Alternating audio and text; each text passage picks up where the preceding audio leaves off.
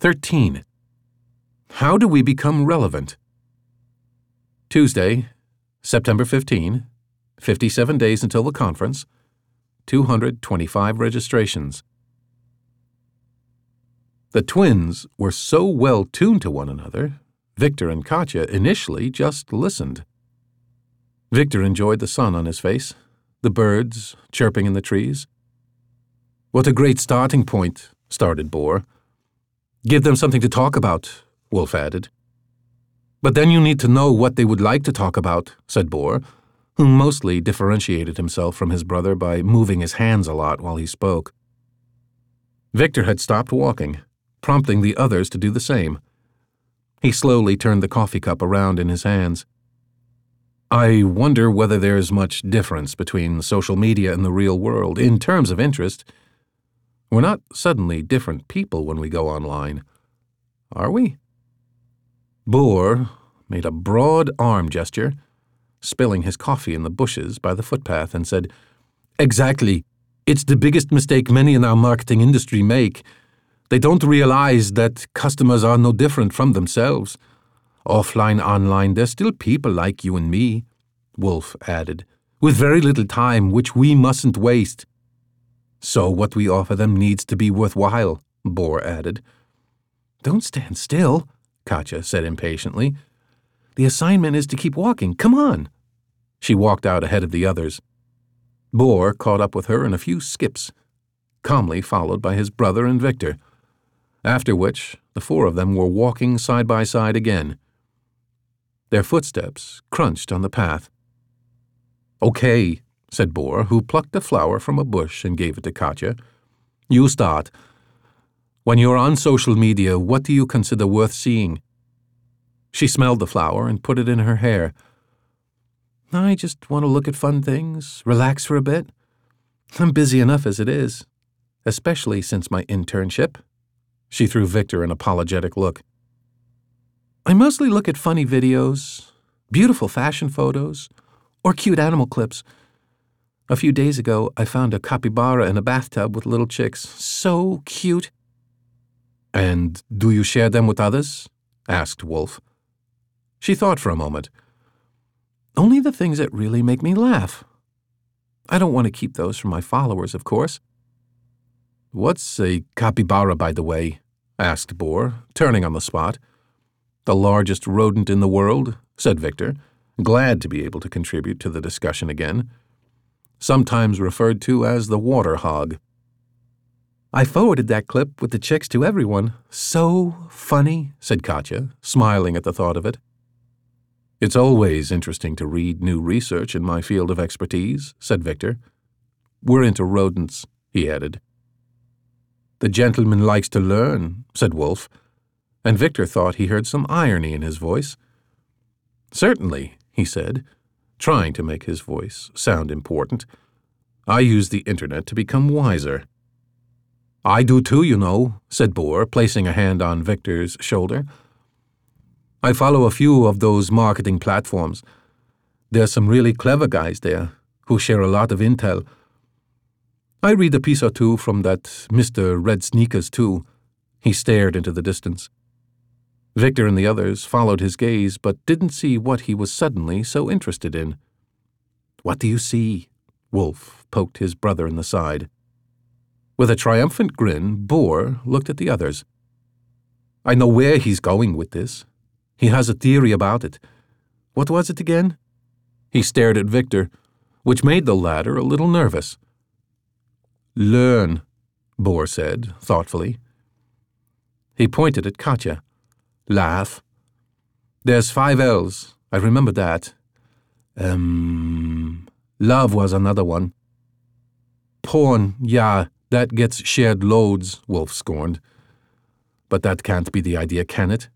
"You're such a perv," Bohr punched his brother in the upper arm. "No, man, love. It's about compliments. Congratulating people, attention." "Ah," said Victor, "just like in real life. Being nice to each other, it makes people feel good." "Yeah," said Bohr, "and it works online too. There's a blogger I sometimes reply to, and he always thanks people for their reactions publicly. I find that so empowering. And you can tell people are sensitive to it. They participate more. I have that tendency myself. Katya was distracted by her phone, which she checked every few seconds. She showed Victor a Twitter message from @Mr. Red Sneakers. Back in the theater in 5 minutes, #SosuStar. Victor had another idea and laughed. I don't know if you can make it into an L, but practical information is pretty important on social media too, right? Like this announcement, saying we have 5 minutes left. I'm in a WhatsApp group where we let each other know what time we're meeting for drinks. That was the reason I started using social media in the first place. That's what I find relevant. That's it, said Bohr. Number 4, location. Practical information about the routes, times, especially for conferences. It's really important. They kept walking for a while longer, but every new suggestion they could think of already belonged to one of the aforementioned L's. What was the 5th one? Bohr thought aloud. Lame jokes, Wolf suggested teasingly. Lumps and bumps. Lovely food. All right, stop, said Katya. I just got a message saying time's up. As they walked back, Katya tweeted their ideas. Her fingers raced across the minuscule keyboard. Suddenly, she let out a scream. What is it? Victor asked concernedly. My phone just died. Luckily, I was able to send that tweet, but what will I do for the rest of the afternoon? Victor didn't quite understand the drama. Back in the auditorium, Victor saw all sorts of tweets rolling down the screen. Look, there's our input, said Katya. But the Twitter stream was so fast, their tweet had disappeared off the screen before Victor had a chance to find it. Mr. Red Sneakers waited for everyone to be seated.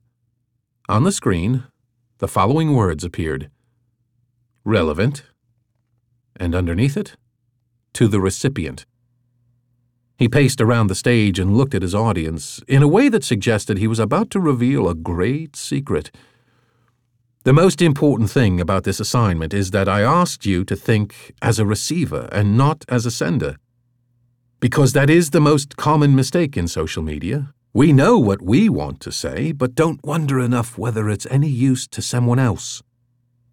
Victor thought of Stella, who had made it a regular thing to pound out the weekly menu, even though they never dined there, and of Dick, who had a tendency to talk about all the expensive things he'd bought that month.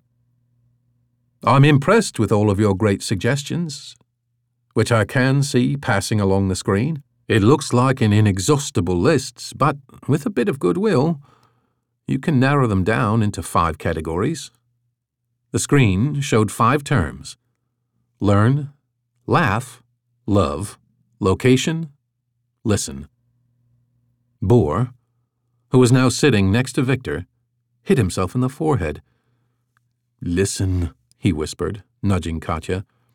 The 5th is listening, asking questions mostly. Oh, yeah, Katya replied softly. Mr. Red Sneakers does it himself too. Whenever he asks questions, I immediately join in one of those discussions. It's something in your brain, whispered Wolf, who sat further away from Victor. No one can resist a good question. Shh, they heard behind them. The man with the bright red sneakers explained the 5 L's, and each time Bohr nodded demonstratively. Told you so. The most important thing, the man concluded, whilst energetically moving around the stage, is to always keep thinking from the point of view of the recipient. What will they like? What will get them thinking? How do you get them to want to respond? It's about your connection to people. To get attention, you have to give it first. So on social media, don't just talk about yourself, your products, and your organization. Share things that astound you, fascinate you. Specifically, name your sources in your message. Good chance they will share the message on their own channels in turn. And when people respond, thank them.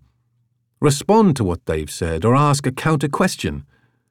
That way you prolong the conversation. Victor could smell the lunch being prepared. It made him hungry and he struggled to concentrate any longer. Quickly, he took a photo of the speaker with the 5 L's beside him on the screen. That afternoon, the audience was split up into workshop groups. Victor took part in the workshop, Social Media Updates for Conference Organizers. Because he understood the concept of relevant messages and thinking as a recipient, but he wondered how they could apply this knowledge practically to their conference. You can make good use of the run-up to the conference to warm people to subject matters and the speakers you'll be presenting, stated the workshop leader. Posting about once a day is a good frequency. From roughly 2 months before the conference, your participants experience that as logical. He presented 10 kinds of relevant information for the potential conference visitor. Victor recognized a few they had thought of with Wolf and Bohr. Questions, facts, and practical details, but also backgrounds of the speakers, information about sponsors and participants, or a peek behind the screens. You can plan this out well in advance, said the workshop leader. Make a calendar of communications. That way you only have to post it daily. You can even do that automatically. The entire list was downloadable from the conference website. Victor was extremely pleased.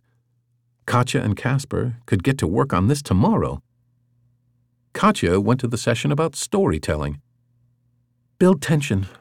That's what we need to do, she said, when they met up again at the drinks afterwards. Good social media messages are a bit like a soap opera, the speaker said. You have to make sure your audience wants to know how the story continues. He even said we should dare to share our own dilemmas and problems. Then people start to think along with you, and they get really involved. Victor thought about the situation they were in with Natso Ropro. Tweeting for help didn't seem like proper promotion to him now. At the same networking drinks, Victor got talking to a young marketing employee from Instinct, the renowned trade magazine Casper had long since tried to get a message into, so far without luck. The young man, who spoke just a little too fast, told him they were going to start an online television channel within a few weeks too, with news about animals, in the broadest sense of the word. I found that first speaker's story pretty interesting, he said. He had a little mustard in the corner of his mouth. Although as a news medium, we always think from the recipient's point of view, of course. He took another bite of his snack. When Victor told him about the controversial topics that would be discussed at Rodentia, the boy lit up. Send your press release straight to me, he said, once his mouth was empty. I'll make sure to put it in front of the editor.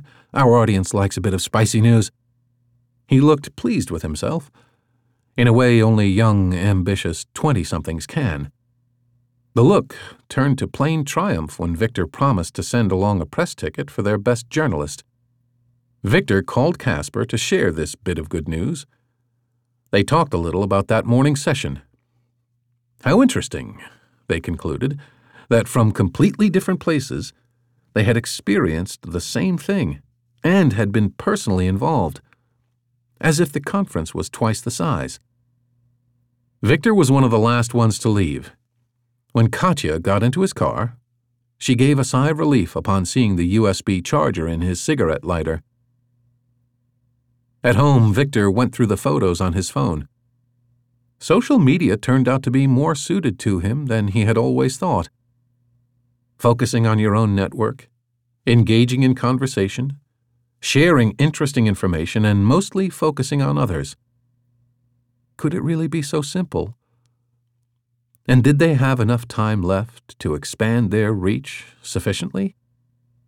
And if they went about it in this way, would it lead to registrations? They had 2 months to go.